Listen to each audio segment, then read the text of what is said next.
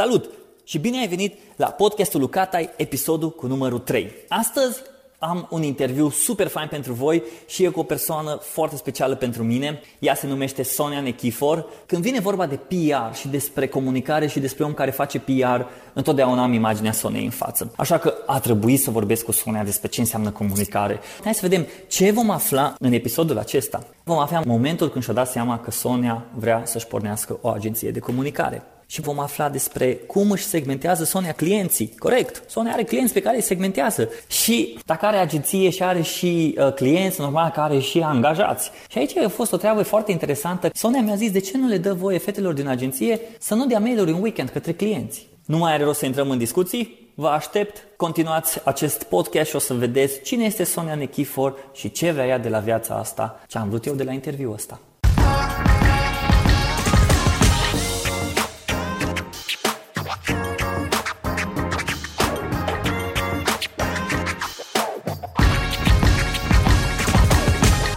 Suntem aici cu o persoană care pentru mine reprezintă cuvântul PR. Prima oară când am auzit-o la o conferință, au vorbit despre lucruri care nu le poți citi astăzi într-o carte de PR sau social media sau articole astea de PR. Au vorbit despre bunul simț și mi-a plăcut foarte mult și când m-am gândit că vreau să vorbesc cu cineva din PR, am sunat-o pe Sonia. A fost ceva foarte simplu. Sonia, când vii la Cluj? Săptămâna asta, perfect. Așa sunt oamenii de PR. Ei își fac timpul și tu trebuie să te muți după ei. Sonia, spune-ne, pentru ăia care lumea nu te cunoaște sau cine nu te știe sau astea, ce faci, cu cine, cu ce te ocupi, cu ce îți câștigi pâinea pe masă? Sunt Sonia și Nechifor.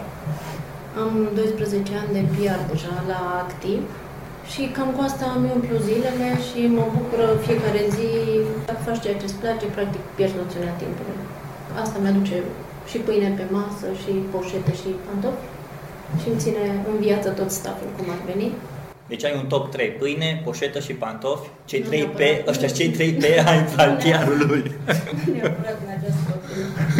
nu mi-am pus, adică planul meu când mi-am făcut uh, firma de PR n-a fost să câștig bani din asta. Am făcut-o pentru că am simțit că asta mă definește și asta vreau să fac pe termen lung. De meserie sunt inginer, chiar horticultor. N-am făcut în viața mea niciun fel de școală de PR. Asta cred că sunt oamenii cei mai interesanți care lucrează într-un domeniu, cei mai tari. Că, de ce zic că sunt cei mai tari? Că nici eu n-am făcut marketing. Pe, pe mine m-a ajutat foarte mult background-ul meu de cercetător. Am lucrat foarte mult ca cercetător, mi-am făcut un doctorat, un postdoctorat în uh, protecția consumatorului și m-a ajutat foarte mult, m-a ajutat în continuare research-ul pe care am învățat să-l fac în toți anii ăștia și mă ajută acum aplicat pe clienții pe care am în portofoliu. Mi-e mult mai simplu să vorbesc pe limba clientului când chiar știu despre ce vorbesc. Indiferent că e domeniul medical sau domeniul, nu știu, horticol sau hmm. de food sau whatever.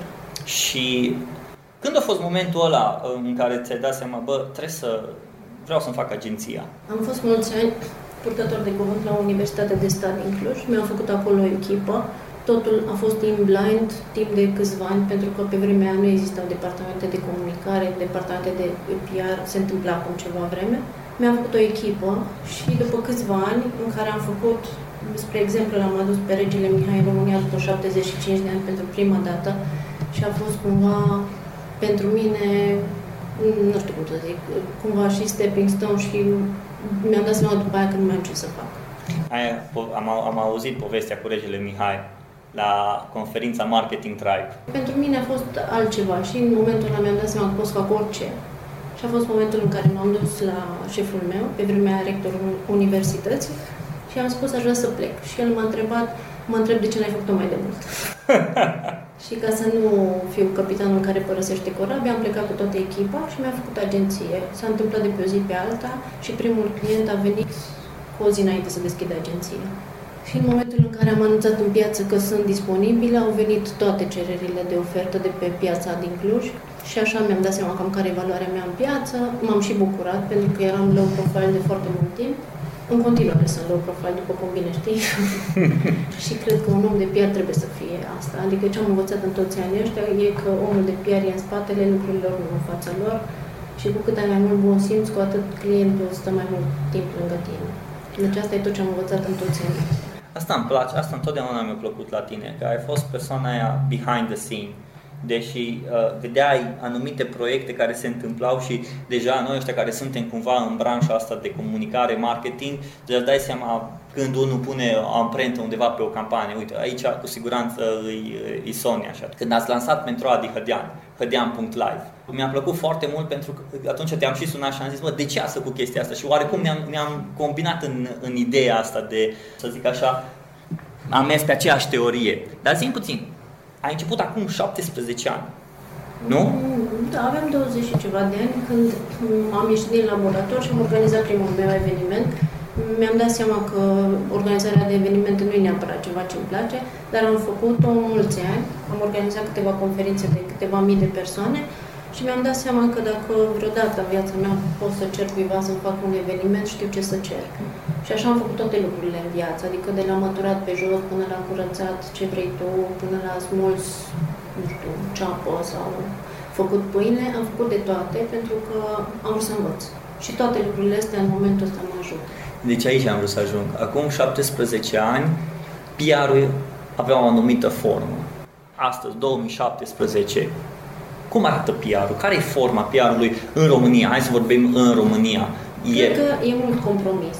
E mult compromis el în sensul de termen, pentru că oamenii vin din școli în care cred că s-a compromis educația, practic, și tot vorbesc de asta, de, de, despre asta de câte ori am ocazia.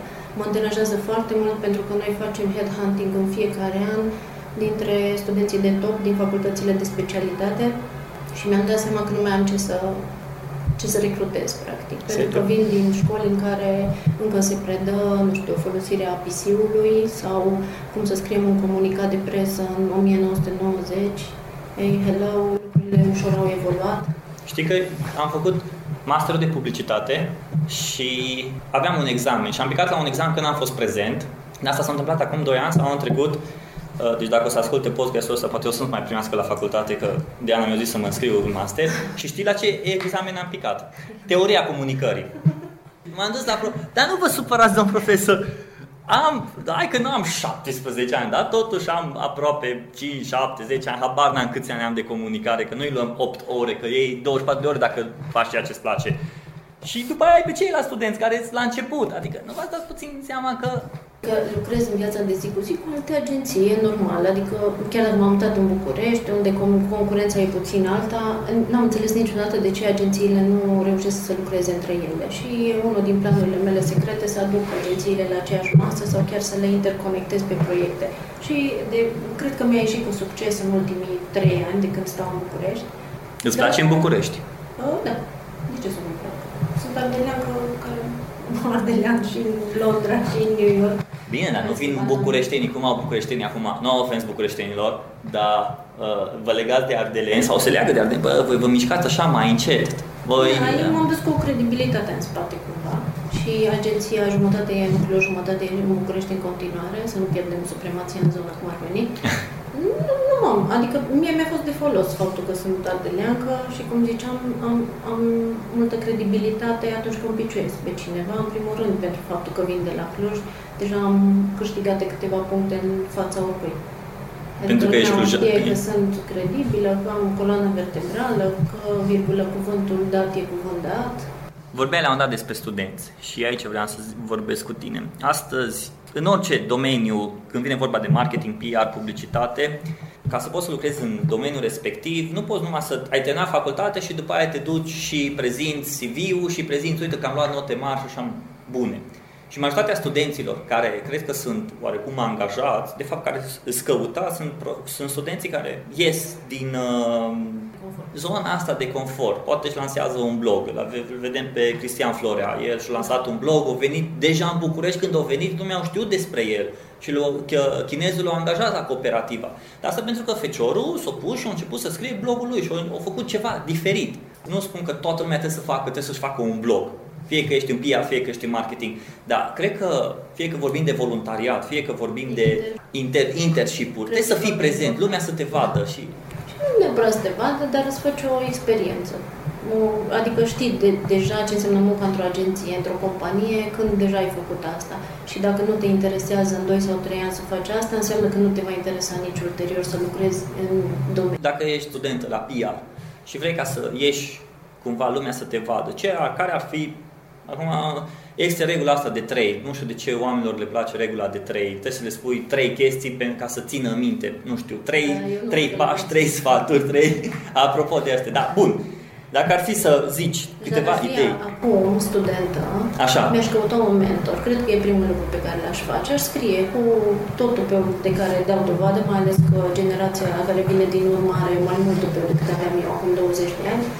Și mi-aș căuta un mentor. Aș scrie cuiva și aș zice, uite, îmi place foarte mult ce faci, lasă-mă să stau pe lângă tine să învăț. Și cred că asta e cheia, practic. Ai primit așa mail-uri? Da, am în continuare Ai? oameni care sunt la mine în mentorat și pe care pur și simplu îi ajut să-i ghidez. Poate le lipsește. Eu am avut foarte mare noroc pentru că atunci când am terminat facultatea am găsit o profesoară care m-a îndrumat să iau deciziile corecte. Mă rog, m-a lăsat Mhm. să dețin liber arbitru, dar m-a îndrumat cumva pe drumul ăsta. Și cred că e foarte important, pentru că la, nu știu, 19-20 de ani știi ce, o să vrei, ce vrei să faci în viața. Atunci poți să găsești pe cineva care să te îndrume cu niște sfaturi, mai ales că timpul meu e prețios, dar nu atât de prețios încât să nu pot să mă plec asupra unor oameni și să dau câteva sfaturi. Tu mai ai pus să dormi? Da, da, da, da, dorm foarte mult. Ai agenția? Am școala de bune maniere. Zim de școala de bune maniere, că la un moment dat știu că te-am sunat și am zis că hai mă Sonia, că eu nu știu cum să fac chestia asta și am zis da, ar trebui să înveți și tu puțin lucrurile astea. Da, școala de bune maniere a derivat practic din agenție. E un proiect în care avem un manager foarte bun, o o doamnă pe care o iubesc foarte tare, Alexandra, care se ocupă acum de bunul mers al Mhm. acestei școli. Am început-o uh, primind, primind zilnic CV-uri în Mhm. agenție. Și mi-am dat seama că fie le lipsește gramatica, fie sună și îmi spun Hello, uh, bună Sonia, sunt eu, Mirela, aș vrea să vin la un... Mm, De multe ori mă inhibă, doar uh, m-a apelat asta la... Mă rog, fără să-ți dau voie să mă, mă rog, să trec peste detalii de felul ăsta, mi-am dat seama că degeaba o să merg în conferințe și degeaba o să scriu Mhm. pe tema asta dacă nu fac ceva în direcția asta. Dacă vreau să educ un om, pun eu mâna și fac asta, dacă am cunoștințele necesare. Și astfel mi-am adunat în jurul meu câteva doamne. Chiar Domn, ai câteva- găsit? Domnii încă le-am găsit. Dar primim uh, suntem deschiși la colaborări și am început să facem asta pentru copii. Mhm. Și acum facem cursuri în București, ne-am mutat prin țară. Am fost în Ploiești, am fost la Cluj, pe unde ne cheamă oamenii mergem, lucrăm cu directorul de protocol al Casei Regale și cu un fost asistent din Casa Regală, adică oameni care au asta în, în poșetă, cum ar veni. În sânge. Da? Și ne pregătim de, de exemplu, visul meu e să pot să introduc asta ca opțional în viitorul apropiat în curicula um, învățământului de stat. Și îmi place foarte tare proiectul ăsta, pentru că dacă iau de mic și copiii învață să spună te rog frumos, Mhm. mulțumesc și așa mai departe, să deschizi ușa, să închizi ușa, lucruri de bun simț, practic redobândim unul simț pe care cred eu că, că, că l-am pierdut. Și la mine, într-o agenție de comunicare, se simte foarte tare dacă tu nu ai bun simț. Se simte cu clientul, se simte cu furnizorii, se simte cu oricine. Ai spus că într-un fel te deranjează atunci când te sună internii sau cei care se trimit CV-ul și bună Sonia știam asta. Dar acum întrebarea e că oare tu te-ai împrietenit în ghilimele, să zic așa, pe Facebook cu ei? De-ai sau da, ok, vreau să fiu prieten cu tine, ați mai comentat poate la ceva post, la... s-a început o anumită relație. De ce vreau să zic chestia asta? Pentru că atunci când deja pe Facebook ți-ai început o anumită relație sau un online, fie că ai, lan- din nou, ai lansat un blog și las un comentariu sau ești pe Instagram și mai dai câte un comentariu sau ceva, deja se începe o anumită relație. Atunci când te sun, deja parcă noi am trecut de chestia aia bună, pentru că am, am avut o anumită conectivitate. Și în relația noastră virtuală nu mai întreba niciodată cum poți să mi te adresezi, știi? Sau dacă îmi scrii un mail fără subiect, fără predicație, fără măcar bună sau bună virgulă. Cred că sunt câte, câțiva pași în comunicare pe care nu în PR, zic în comunicarea de zi cu zi. Adică e mult mai simplu când cineva îți scrie un mail care se termină cu îți mulțumesc. Ei, Mi se pare, uite, de exemplu, o, o foarte mare diferență între mulțumesc virgulă și îți mulțumesc virgulă, știi? Da, zim, de ce? Așa, pur și simplu, O vezi mai personal? Mult mai personal și mult mai implicat deja în acțiunea sau în cerințele mailului respectiv, în comunicarea respectivă. Dacă ar trebui să-ți trimit un mail, nu te cunosc, sunt străin, da, străin, și vreau să îți trimit un mail, îți cer ceva, nu neapărat ca și client, da, ce îți cer? Îți cer, uh, sunt interesat, sunt părinte, sunt interesat de proiectul de școala de bune maniere. Bun. Cum ar trebui să fie redactat mailul ăla? Depinde exact ce îmi ceri. Dar poate să înceapă cu bună ziua, citit de curând despre inițiativa dumneavoastră, totul să fie exprimat în niște termeni care să pe mine să mă convingă că tu chiar îți dorești asta. Pentru, deci pentru cuvinte frumoase, cu mulțumesc, te rog frumos și orice vrei tu din zona bunelor maniere de deschisă, să fac oricât pro bono. Oricât. Care sunt cuvintele frumoase? Astea, cu, te, rog, te rog frumos și mulțumesc. Te rog frumos și mulțumesc. Și dumneavoastră și dacă se poate să nu spui doamna Sonia. Asta mi se pare. Doamna Te Sonia. rog suprem. Tanti Sonia, o să, o să zică, Tanti Sonia, lăsați! Sper că nu. Sper să fie destul de manieras copii în zonă până A. Asta, despre asta ai vorbit la conferința de uh, Marketing Tribe în Cluj, despre te rog frumos și mulțumesc. Și poate pentru mulți s-a părut banal, dar e banal atunci când deja știi de lucrul ăsta, dar nu e mai banal când nu-l folosești. Da, e, asta e întrebarea mea, de exemplu. De ce nu mai folosesc oamenii? Ți zic, că nu sunt cuvinte perimate. Plus că ai suficiente litere pe tastatură, toți le avem la fel, și pe telefon, și pe calculator, și pe laptop, și pe tabletă. De ce nu le mai folosești? Timpul. Nu există, nu există. Nu e așa de condensat timpul să nu poți să te oprești asupra câtorva litere în plus, nu?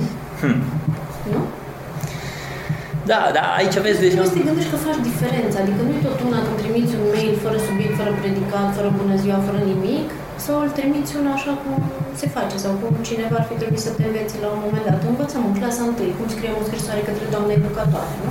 Fix așa o învățăm. A doua. Dacă îți scriu, ce apreciezi mai mult? Un mail sau un chat pe Facebook? Nu pot atât, n- n-am depășit încă condiția asta non-comunicării pe Facebook, știi? Nu? Nu. Și de cele mai multe ori redirecționez lumea către mail. Sau Se- către un telefon, da. Mi se pare impropriu, mi se pare, mm, nu știu, aiurea să abordezi pe cineva, mai ales atunci când faci un business. Știi, una e LinkedIn și una e Facebook și alta e să încerci să-mi vinzi ceva. De exemplu, m-a contactat o agenție de travel pentru Aldi într-o seară, la, într-o vineri seară la 22 și 20 sau ceva. Pe Facebook? Pe Facebook. Să-mi spună, uite, asta e oferta noastră, nu ne-am întâlnit, mi-ar plăcea să ne întâlnim. Come on, people. Vineri seara? Vineri seara. La 10 jumate? Da, și de fiecare dată când mă abordează cineva vinerea, mi-amintesc de China, care își închide telefonul chinez, care nu mai răspunde la niciun telefon de la o agenție vinerea după ora 5 și nu răspunde, nu scrie niciun mail până lunea dimineață. Și cumva mi-am însușit asta, adică mi-am luat așa, la fel. Cred că și, și eu fac chestia asta și bine, Diana fiind psiholog într-un fel, m-a văzut de multe ori în situația în care veneam seara, mai veneam, mai vreau, mai lucram, mai trimiteam mail sau ceva și de multe ori am văzut că am avut un blank. Pur și simplu nu mai puteam să fac nimic, așa au zis, gata, de acum înainte, până la cât lucrez? Astăzi până la cât lucrez? Până la 6, jumate, 7, cât ar fi. Dar când ai zis că până atunci gata, în weekend încerc să nu-mi pun nimica. Că și așa, timpul de luni până vineri îi full. Mai ai weekendurile care, cum le petreci? Cum? Le petreci cu cineva care nu neapărat suge de la tine informații și vrea de la tine, ci, ci pur și simplu vrea să stea să petreacă timp împreună cu tine. Foarte puțini înțeleg că oamenii care lucrează în marketing și în comunicare sunt oameni creativi care au nevoie de pauză, au nevoie de inspirație, au nevoie de timp. Dă-le lor, lasă lasă să-și facă acum vreau. Da. Voi nu lucrați pe deadline-uri. Normal că lucrăm, toate agențiile lucrează, sau mă rog, n-ai cum, deci asta nu cred că poți să scoți în afara legii. Dar mi se pare aiurea să cere unui om să fie creativ până mâine la 12. Și creativitatea aia să aducă și rezultate. Exact, da, da, da. Că așa vin că fă o pagină de Facebook, pune un cartof și toată lumea o să... Ca și pagina aia cu Ion Dălănescu. În fiecare zi o poză cu Ion Dălănescu. Da, da, lumea vrea și acel, știi, ceva, adică ceva ce n-am mai văzut. Exact. Da, și dacă se poate, până mâine la 12. Și dacă vii cu ceva ce n-ai mai văzut și până mâine la ora 12 o să zică e prea ieșit din, din uh, e prea, prea ciudat, prea Dar nu diferit. trebuie să ieșim atât Da. de mult din cutie. Exact, exact. Adică mai lasă-ne puțin cu un picior în cutie ca nu, să nu să nu o dăm de garda. Dar vezi că, uite, pentru mine e foarte important să-mi segmentez așa clienții. Nu mă mai implic așa de mult în proiecte pentru că nu mai am timp. Sau nu cred că mai am timpul necesar. Vreau să fac și alte lucruri în viața mea. Dar uh, sunt uh, proiecte speciale spre care încă mă mai aplic plec, pentru că în continuare, să supere fetele mele, cred că sunt cel mai creativ la mine din agenție. Dar uh, îmi segmentez clienții în aceste două categorii, cei care nu pot să-și depășească condiții și să iasă din cutie și cei care mă lasă să fac treaba. Vreau să te întreb, ce se întâmplă cu revista Boulevard? Revista Boulevard e, ne-am gândit anul trecut să o ducem la București, n-a fost o decizie foarte bună, astfel încât în viitorul apropiat, cred că împlinim 5 ani în octombrie. 5 ani? 5 ani, da. 5 ani. Faceți ceva de 5 ani? De, încercăm. Cred că o să mă gândesc să fac ceva la, la, la Cluj, din nou. La mă chemați? pentru că ești unul din oamenii pe care îi urmăresc cu interes și mi se... De, uh, nici nu cred că mai intru așa mult la tine pe blog, pentru că mă întristează de fiecare dată când îmi dau seama ce content bun și mișto ai și cât trafic nemișto se face pe alte Da, da, uite, vezi, vezi, Sonia, aici trebuie să te gândești eu am început să mă duc pe engleză și să, uh, să scriu în engleză pentru că contentul pe care îl scriu e un content educațional. Deci îi învață, nu neapărat un content personal, pentru că studiind așa și vorbind și cu cei de dincolo, în special din America, sunt câțiva care au niște produse foarte mișto și discutăm cu ei, ei ziceau așa, pe plan național, pe plan local, articolele bune sunt articole de sharing, social sharing, chestii din astea, entertainment, personale și așa mai departe prea puțin merg articolele evergreen, care să scrii 2000, 3000, 5000 de cuvinte și omul tot timpul să se întoarcă la ele, că au învățat ceva. Uite, ok, care sunt pașii ăia? Și la noi sunt prea puțin care fac articole din astea evergreen. Poate singurul care îi, îi lung și bine structurat e Radu Dumitru, nu Radu. El e pe tech, el scrie foarte mult pe tech, da. În schimb, când vine vorba de content la noi în România, se merge foarte mult pe uh, zona asta de îl scriu acum, pentru că rezultatul pe care eu, adică metrici pe care măsor e social sharing, Facebook, Twitter și toate astea. A, bun, și acum m-am mutat pe engleză, dar o să uh, ai o surpriză. Toată lumea când vrea să vorbească cu Adi, trece prin Sonia, ca și personal branding-ul tău. Nu e puțin?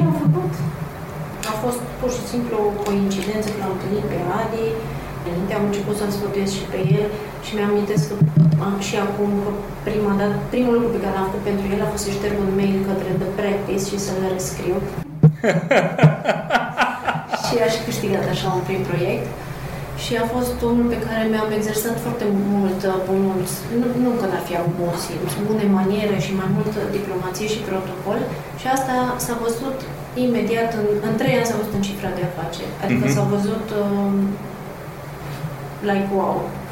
Și pentru noi, în continuare, e hopul principal în agenție, adică oamenii vin că vor să ajungă ca da. hădean, dar da. că niciunul nu e dispus să muncească când muncește hădean.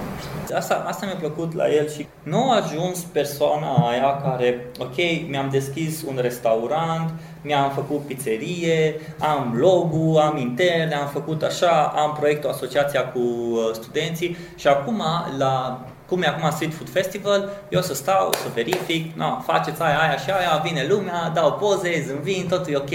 E omul care se murdărește pe mână. Și asta, asta îmi place la el. Îmi place să fac, adică pe el se trezește, să facă de mâncare și se doarme făcând mâncare.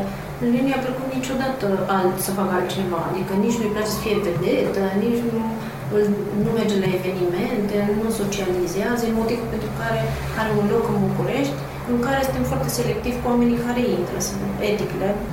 E un loc de evenimente în care intră doar cine vrea Adi să intre, pentru că el e semi-autist în continuare și nu poate socializa cu tot felul de oameni. El, și la televizor când a fost, adică n-a fost un monument de carismă, să Explozie. Zici, exact, da. L-a ajutat într-adevăr, s-a retras la momentul oportun și de acolo încolo viața a fost așa cu un loc.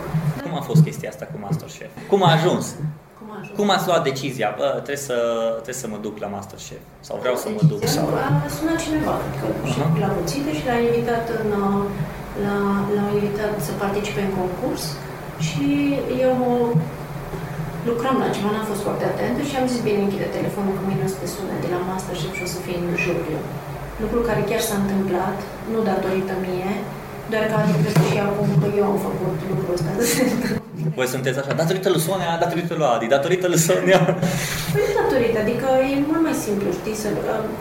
Asta vreau să spun la început, că mi-am dat seama că la început să lucrez pentru el, noi ne-am adus toate problemele acasă Moment în care am decis să facem o firmă separată, care să diluiască doar cu proiectele Miliadi. El acum are un șef de proiecte, Cristiana, care se ocupă de toată agenția lui, unde eu tot așa intervin pe partea uh-huh. creativă și dezvolt proiecte. Practic, ăsta e momentul în care am ajuns în viața mea să fac business development pentru toate firmele de la mine uh-huh. portofoliu. Am crescut câteva și suntem un mic conglomerat și încercăm aliarea cu o firmă de catering separată. Avem mai multe da. proiecte și încercăm să le legăm între ele. Uh-huh. Dar pe agenția noastră de comunicare au început să vină multe solicitări pe zona de food. Și atunci e cumva coerent cumva să mă îndrept în direcția aia. Și nu neapărat pentru faptul că mănânc bine acasă, adică eu chiar mă duc și toți banii pe care îi produc, îi stric în restaurante în afara țării. Mă duc și văd, nu contează cât costă mâncarea, vreau să știu, să pot compara. Deci munca ta, munca ta nu se termină vineri, pentru că tu, indirect, tu lucrezi, te plimbi, vezi și când mergi în concediu. Știu, asta e și o problemă de-a mea ca și om de marketing când mă plin, a, aia a făcut chestia acolo, aia de ce a pus acolo? A, uite că pe restaurantul ăsta în Corfu a pus și sigla de la Instagram și Facebook și Twitter, dar îi sigla veche a lui Instagram. Multe îți vin idei. Exact, de acolo îți vin idei. Exact. Da, și nu zic că munca într-o agenție nu se termină niciodată, adică e 24-7, compromiți clientului. Doar că, de exemplu, mi se pare total inoportun să mă sun tu ca și client că ai de mers la o nuntă și nu știi exact ce să te îmbraci, dar eu sunt foarte aproape sufletului tău și mă deranjez duminica la ora 2. Asta e stilul de abordare pe care nu mai pot tolera, deci cred că nu e potrivită. Uh-huh. Iar fetele de la noi din agenție, sau mă rog, oamenii din agenție, nu au voie să dea mail-uri, mail-uri către client de vineri până luni dimineață pentru că sunt în corespondență tot timpul și asta mă obligă să le citesc, să răspund și uite așa, cred că în ultimul an am reușit să facem, uh, să facem lucrul ăsta, de disciplina asta. Și până la urmă așa educi și faci și pe client să aibă mai mult bun simț față de tine, că muncești 5 zile pe săptămână pentru el. Câteodată că atunci când mă trezesc, iau telefon și stai puțin, eu nu vreau să iau telefonul. Știu, dar nu, nu poți. Adică ca om de comunicare, dacă tu te trezești la 7 și la 7 și 5 te sună clientul că a aflat de o chestie înaintea ta, înseamnă că e nasul. Înseamnă că nu-ți faci bine treaba, știi? Și vreau să citesc uh, înainte alertele, adică am avut situații de criză în care m-am dus la birou și eram, eram purtător de cuvânt pe vremea aia și am ajuns la birou și toată presa era în curte. Pe vremea nu era social media, uh-huh. trebuia să facem monitorizare în, în ziare. Și la ora 8, când am ajuns la birou, era toată presa la mine în curte și nu știam ce s-a întâmplat. Și atunci mi-am zis că this is not happening again. adică e, na, mă rog. Și am reușit așa să aflu, fără să fac uh-huh. proastă, știi? Dar nu e potrivit. Nu cred că e potrivit. Când ești om de comunicare, e mâna ta dreaptă sau mâna ta stângă, cum vrei să mergi.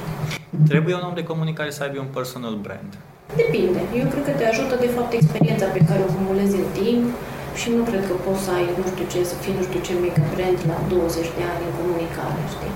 Dar dacă înveți chestii, te specializezi pe o nișă și așa mai departe, la un moment dat, da, dacă îți dorești. Dar că în România personal branding e echivalentul vedetei sau unui VIP, ceea ce e total nepotrivit și total greșit.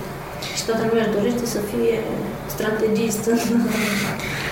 Astăzi, astăzi vedetele de la televizor cam au concurență pe online cu influencerii, cu vloggerii, cu toți ăștia și mi se pare foarte interesant cum s-a dus puțin ideea asta de personal branding, s-a dus pe online și vezi vedetele, România, Mircea Bravo și toți ăștia care se numesc influencer. Ei, de fapt, ei nu se numesc influencer, că asta e smecheria.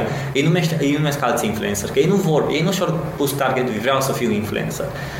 Și mi-a plăcut foarte mult că oamenii ăștia care au ajuns aici sus sau fac așa, chiar ca și Adi și toți, au ieșit prin muncă. Dar ei nu și-au pus vreau să fiu influencer, vreau să ajung acolo. Prin muncă, prin ceea ce făceau. Ăștia sunt foarte puțini în România. Eu zic că sunt un număr limitat cumva sau o cantitate neglijabilă și în rest e plin social media de wannabes care n-au nici content, dacă stai să-i urmărești, adică eu nu pot să înțeleg de ce tu client vii să-mi ceri o campanie pe Instagram uneia care are 40.000 de followers și are 3 like-uri la o poză. Hm. Știi? și ce le zici? E complicat să le explic oamenilor cum stă cu... Adică discuția mea e așa, le explic, uite, cred că like-urile nu sunt reale, adică comunitatea ei nu e reală. O să-ți pun poșeta ta acolo, nu o să te cumpere nimeni sau nu o să o vadă, nu ai awareness. Și uh, clientul stă și dă din cap și ascultă, ascultă și în final zice, da, da, totuși are 40.000 de followers. Atunci ce faci cu ăla? Bine, dă banii, facem și toți trebuie să mâncăm și la revedere. Sau nu mai bine nu dă banii și du-te la cineva. E piața mare. Da, și sunt oameni și oameni, în final, într-un fel sau altul, tot te întorci. Sonia, 70 de ani, 75-80 de ani, unde te visezi? Lasă-mă să ghicesc. O să vrei să scrii o carte? Nu. Nu? Nu. Pentru că toți noi ăștia care suntem în domeniu, vreau să scriu într-o zi o carte. Eu am Cred că am scris destul de cărți cât eram, cât am lucrat în cercetare și articole și chestii care chiar contau pentru cineva într-o comunitate. Acum nu simt nevoia să scriu o carte, nu, dar mi-ar plăcea să mă plimb, nu știu, și să fac branding de țară în Africa undeva sau să pot să-mi aduc uh, aportul constructiv undeva unde se poate, știi? Ori, pe, ori în zona asta, ori în zona educațională, dacă se poate, tot asta m-aș vedea făcut, la nivel de consultant. Mă rog, care să fie plătit cu 25 de euro pe oră. Dar nu vreau nici să mă duc la televizor, nu vreau nici să fiu influencer, nici, nu știu, vedetă la Hollywood, nu vreau să joc într-un film, nu. Vreau să mă plimb, să am experiențe și să pot să vorbesc despre toate aceste experiențe. De mult contează experiențele. Păi contează foarte mult, pentru că ele sunt baza la tot ce facem până la urmă. Adică degeaba mă duc să fac, nu știu, e, pentru festivalul ăsta de food. Eu mă duc să fac uh, uh, PR sau comunicarea. De eu n-am ca niciodată altundeva în afară de McDonald's. Hm. Comunice.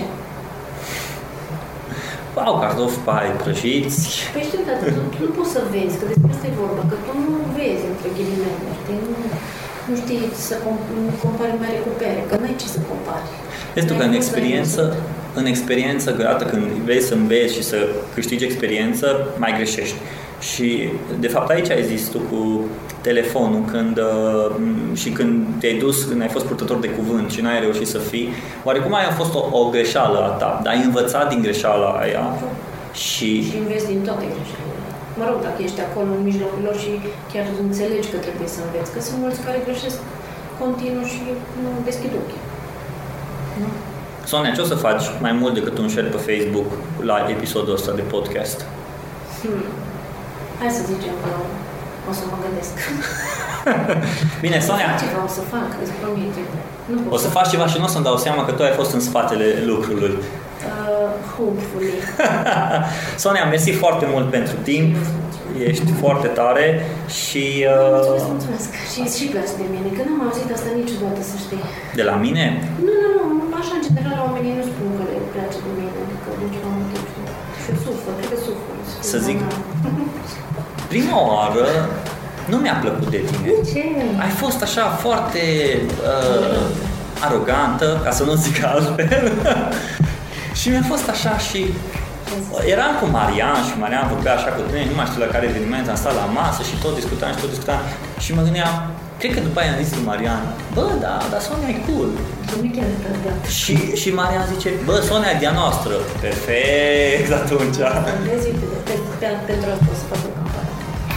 Cu tine și cu Portugal. Să zici că Sonia e de-a noastră? Așa să fie campania. Campania să fie numită Sonia e de-a noastră.